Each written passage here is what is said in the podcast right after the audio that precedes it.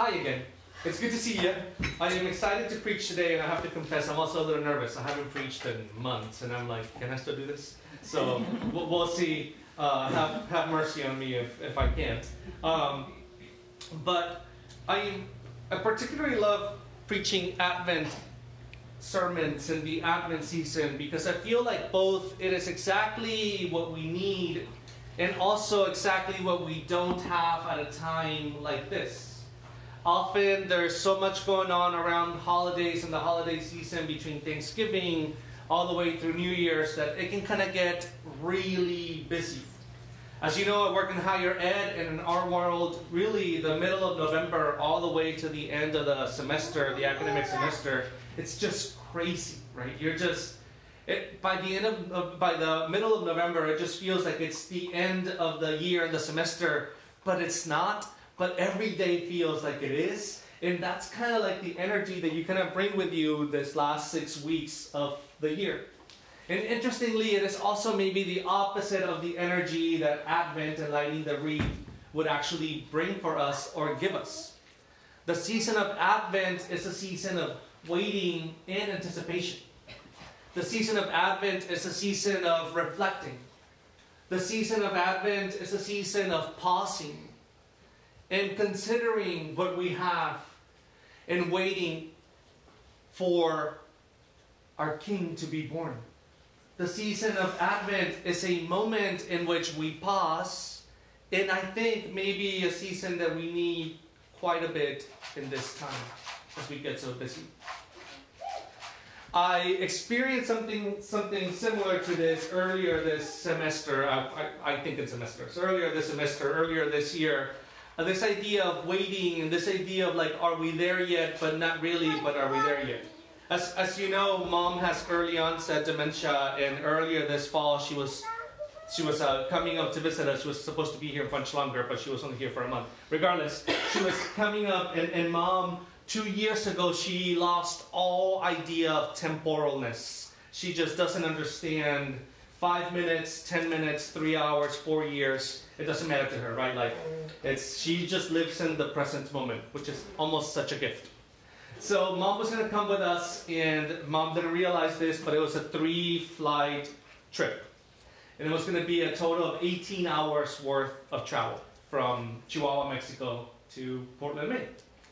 Um, and mom, without having the ability to kind of think in terms of minutes and hours like this, we get dropped off at the at the airport and we go through security and you know it probably was a long while and it feels like an eternity my least favorite part of going through the airport and we finally go through the airport and i have this tradition where like my family knows this i like to go to the gate where we're supposed to be departing and make sure the gate exists and then I can go around and go use the restroom or get water or get whatever, you know, food. But I need to make sure that gate number five is in fact a gate and that it says, you know, Atlanta or wherever it is that we're going. So we do that. It's, it's reasonable, right? Everyone does that, yeah. If you don't do it, you're weird. And we, we, go to the gate, and then it was, you know, full of people. And so we're looking for like a living room area to sit. Um, Mom also has a hard time walking, so we just need to sit. So we finally sit, and she's just happy, and she looks around and she goes, is this your living room for your for your house? This is beautiful. And I was like, oh no, mom, we, we haven't left town yet. She's like, we haven't? We're not there yet? I was like, no, we're not there yet. We haven't even started. So we get into the airplane, and we make it to Atlanta, and same thing, we sit down, and I sort of got, she goes, is this your living room? like, nope, mom, we haven't made it yet. She's like, we haven't made it yet? I'm like, nope, another flight still. And then we finally get to Portland airport, and she's like, this is your house. I was like, nope, this is the airport. We're not there yet. And the whole time she kept on asking, are we there yet? You know, very much like our kids do when you take road trips. And so finally, you know, you get to Portland, and there's still a 30 minute drive from Portland up to, to, to Brunswick. And and we get to the house, and I swear to God, my wife is my witness, she was there. Mom walks into the house, and she goes, Is this it? Where's the rest of your house? and I was like, Yep, mom, this is this is it. There is no there is no rest of the house. This is it.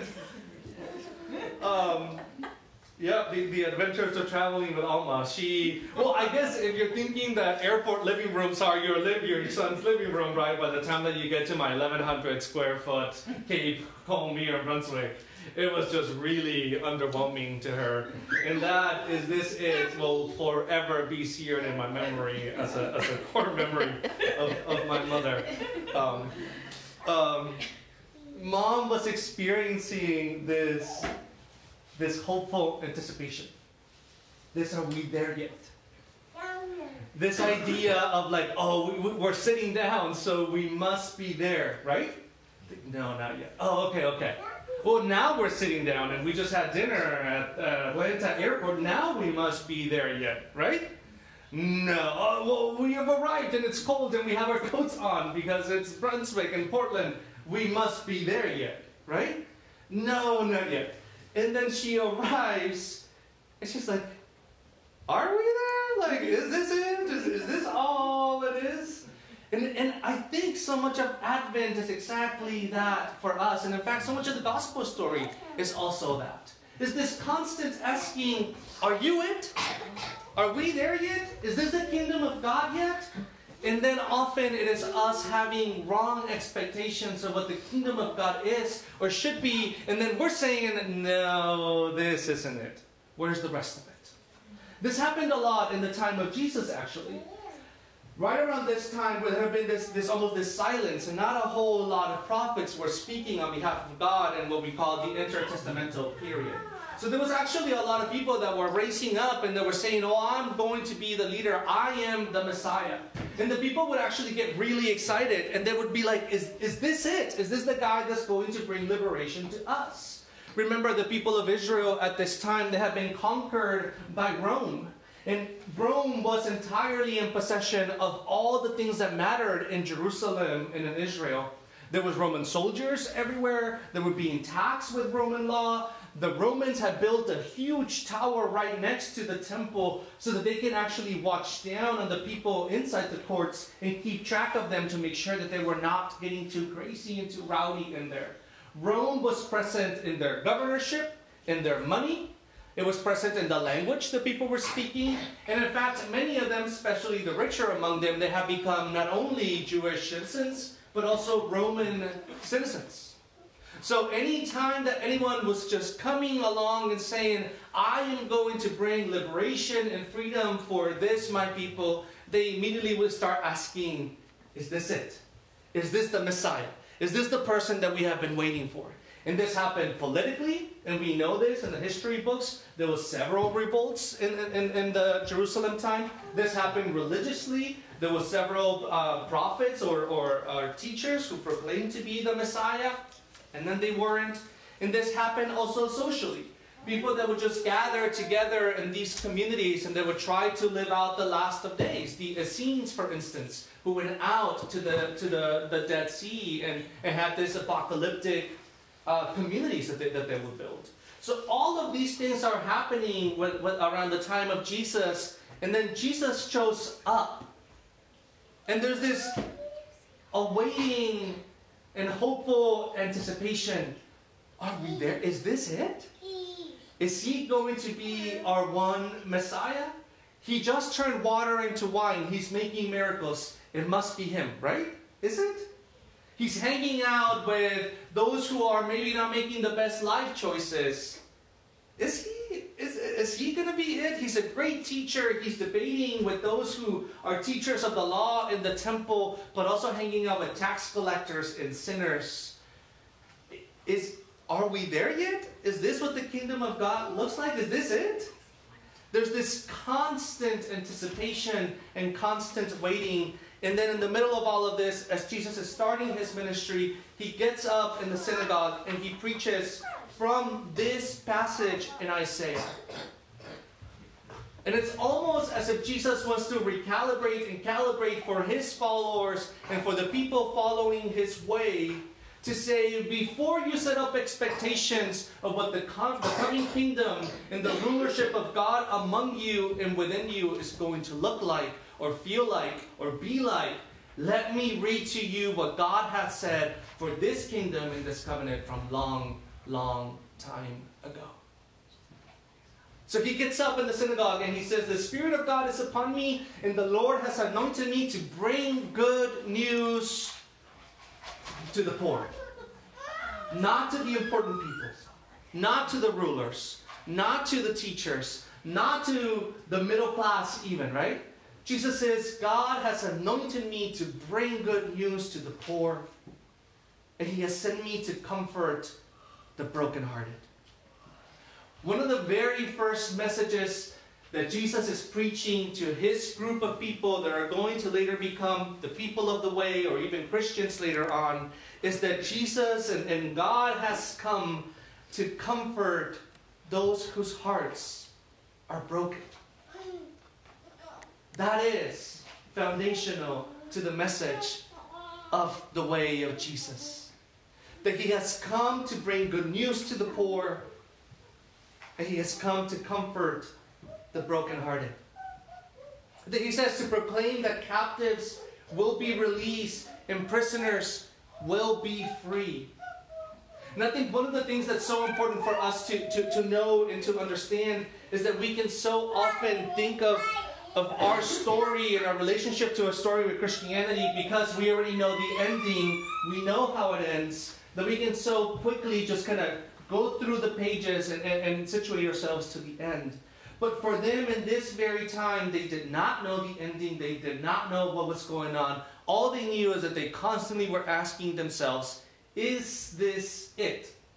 Is this what the kingdom of God is going to look like? Is this the Messiah? Is this the one who's going to be our liberator? Is this the one who's going to set us free from the oppression of Rome? And that oppression was real.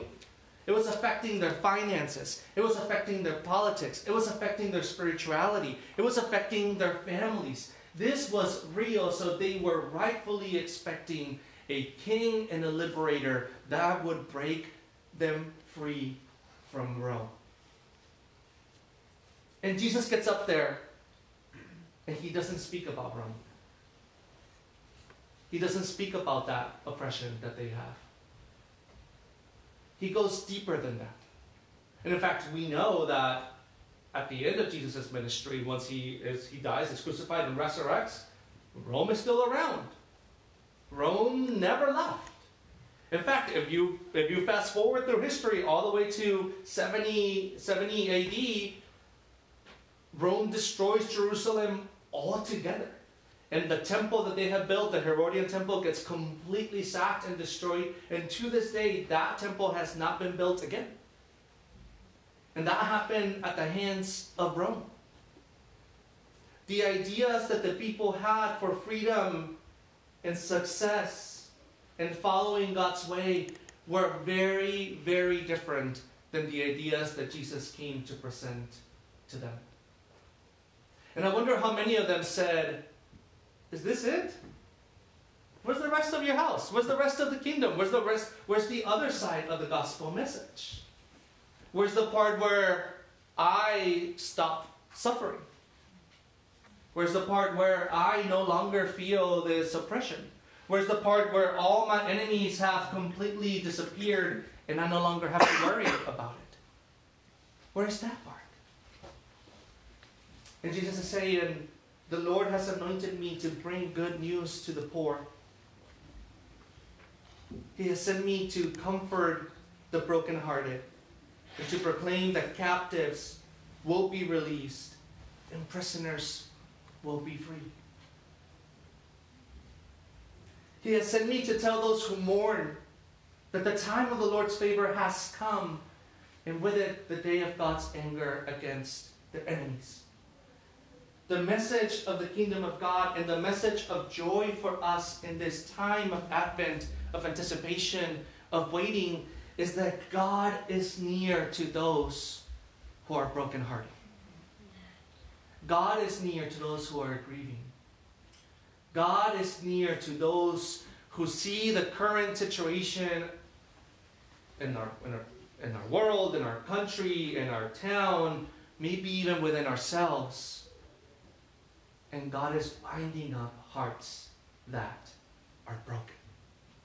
And I love this image of obviously anatom- not anatomical hearts, but like a, a broken soul a broken identity, someone who's who has gone through so much pain and grief and, and, and hurt that their own body, their soul, their identity has come down and shattered into pieces.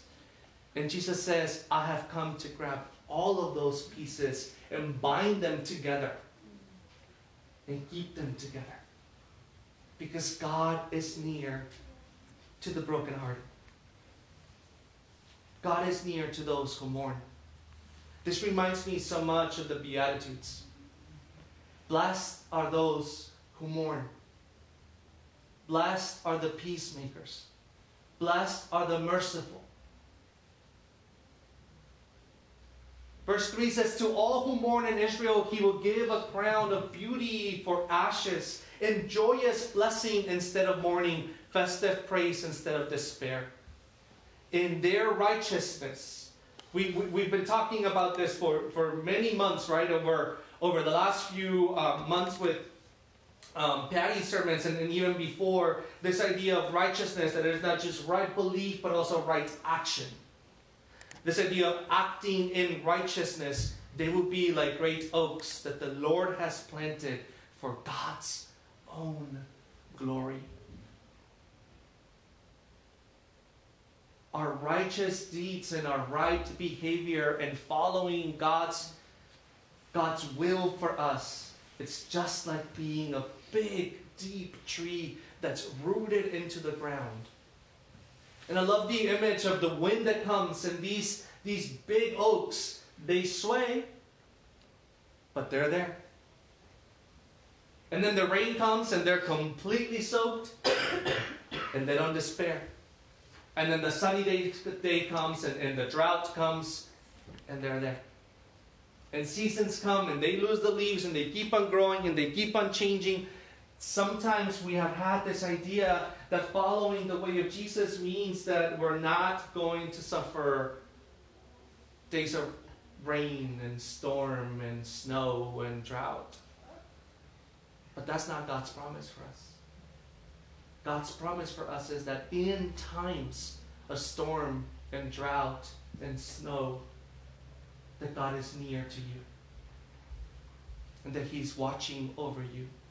And He's binding your heart when it is completely torn apart and into pieces.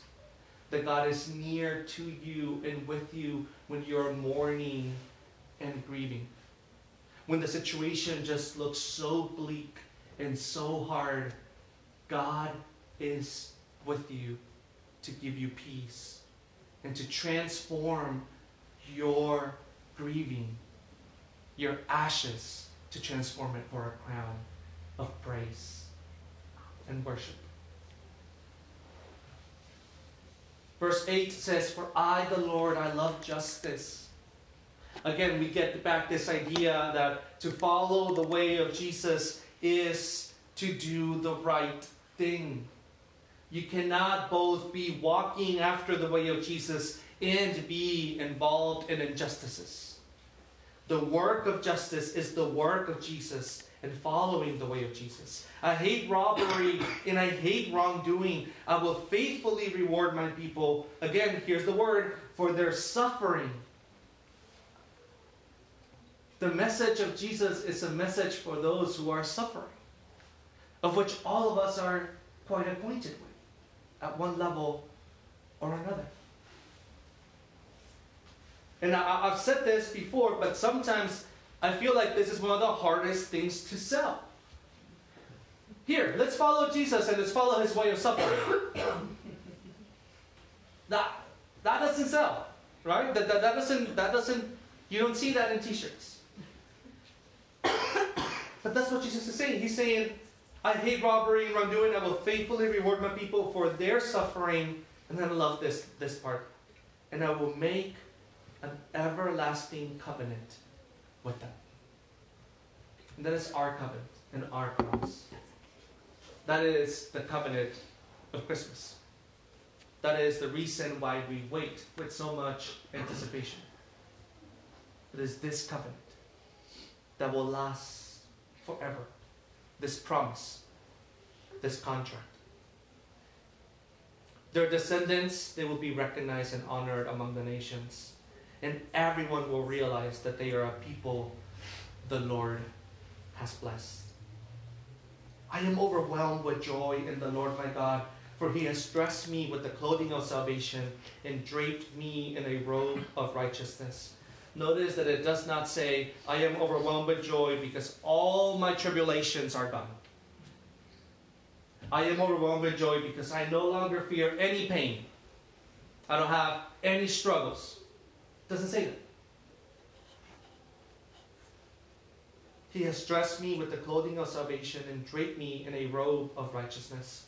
I am like a bridegroom dressed for his wedding, or a bride with her jewels. The sovereign Lord will show his justice to the nations of the world. Everyone will praise him and his righteousness will be like a garden in early spring. And we know that, right? As soon as the snow starts melting from our gardens, we start seeing these plants just springing up and reminding us that winter is about to end and spring, rejuvenation, resurrection is coming. So, our challenge for us this morning is both to wait with anticipation the coming of God, to wait the return of Jesus, to wait for the full kingdom to be in us and within us and in our midst, but also to align ourselves and calibrate ourselves so that when it's there and when we see it, we're not asking ourselves, is this it? Where's the rest of the kingdom? Where is the part that I am looking for? Where is the part that I was hoping for?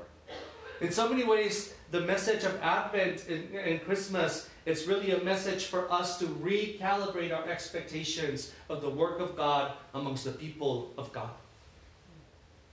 And that they, and that they are that when God wanted to speak with God's people, God did it in the form of a young woman who was utterly poor, a lonely couple who did not have family or friends around them. And in there, in that Christmas scene, that's the hope of the world. In humility and defenselessness. In a child. Not a mighty king. One day, but not at that moment. Not a mighty ruler not a wise preacher, just a defenseless child. The message of Christmas and the hope and the joy for us is that we're not waiting for might. We don't have to be the strongest person in the room. We don't have to be a warrior. God is with us right now. He came, John 1 says, He came to make His tent among us, His tabernacle among us.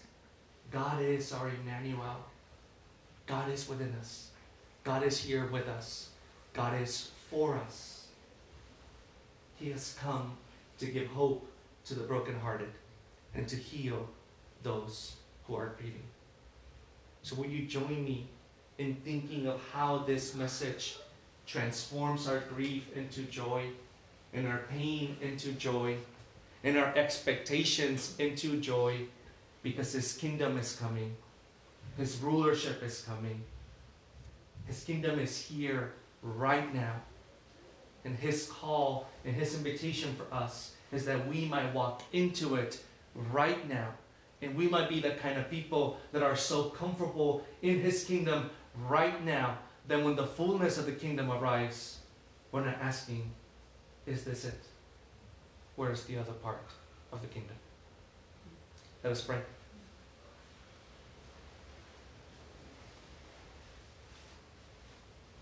Father, we thank you for this message of hope. We thank you that you have been anointed to bring good news to the poor the literal poor and the poor in spirit. For any of us who maybe this season we are not feeling like we have it all together, For any of us who are feeling like there's so much going on in the world that just things don't make sense. For any of us for whom our faith is not always making sense. Thank you because you are bringing us good news of an everlasting covenant, of a God that says yes to us, a God that says, I love you, and a God that says, I am seeking for you. God, we thank you that you have come to bring good news to those who are brokenhearted and to bind up our hearts. For any of my brothers and sisters who today are suffering and whose hearts are entirely shattered, would your love bind it up together? Will you be like rope around them and hold them together with your grace and your presence and your peace? Father, may we be a people that are ready to be in the kingdom now, and let us not be surprised when we see what your kingdom is about. That your kingdom is about peace and love and mercy and justice. Let us be a people that are hungry for justice, to do the right thing, and to follow you. So, in this season of Advent, may we get ready to welcome this newborn King. May we readjust our expectations. May we trust in you and what you have in store